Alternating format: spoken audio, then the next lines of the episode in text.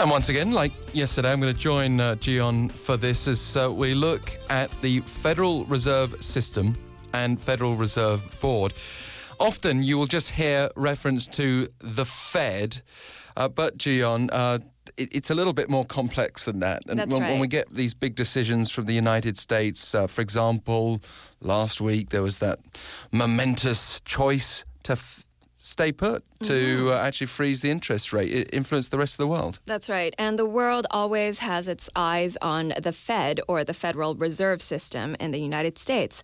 And so what it is is it's the central bank of the US. Yes. Just as we have the Bank of Korea as the central bank of Korea. And the Fed is composed of uh, multiple independent organizations. The Federal Reserve Board, which we're also going to talk about. Um, it's headquartered in Washington D.C and the 12 regional uh, reserve banks and the Federal Open Market Committee, FOMC, federal advisory committees, and about 2,800 member commercial banks. Yeah, we can just imagine for a moment how complex it would be a country the scale of the United States, a, mm. a, central bank making these decisions, but also gathering data intelligence.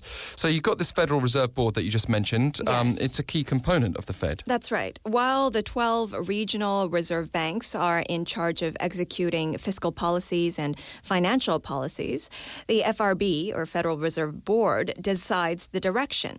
And the FRB is made up of seven members from the Board of Governors who are appointed by the President of the U.S and then they're approved by the Senate.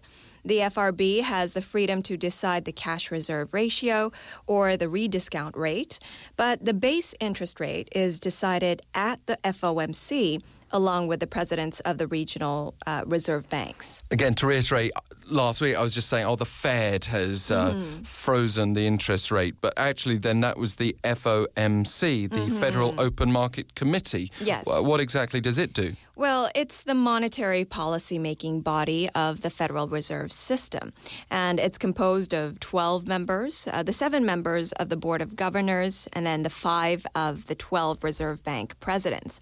The chairman of the Board of Governors serves as the chairman of the FOMC as well. And the presidents of the other reserve banks fill the remaining four voting positions of the FOMC on a rotating basis.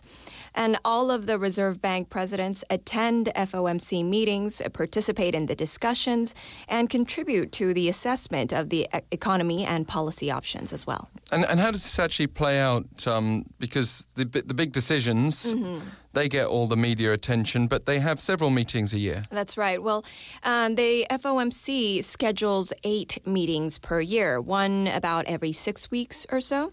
Uh, the committee may also hold unscheduled meetings if it is necessary to review economic and financial developments. And following each regular meeting, a policy statement is issued.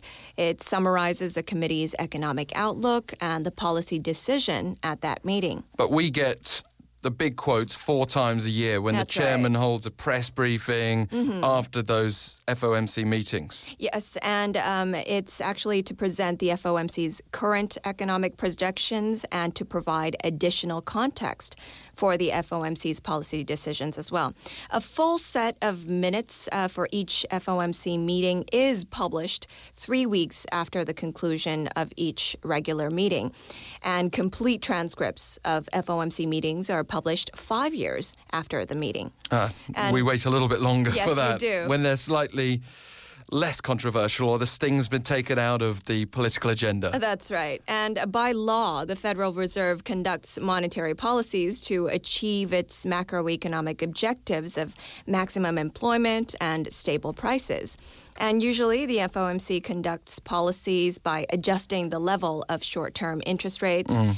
in response to changes in the economic outlook. And in the spirit of unlocking mm. current affairs, uh, some of our listeners will be very familiar with this, but we throw away terms like monetary policy and fiscal yes, policy. right. I think with a pre- presumption of knowledge that's not always there. That's right. So let me just take you through briefly what uh, monetary policy and fiscal policy is about.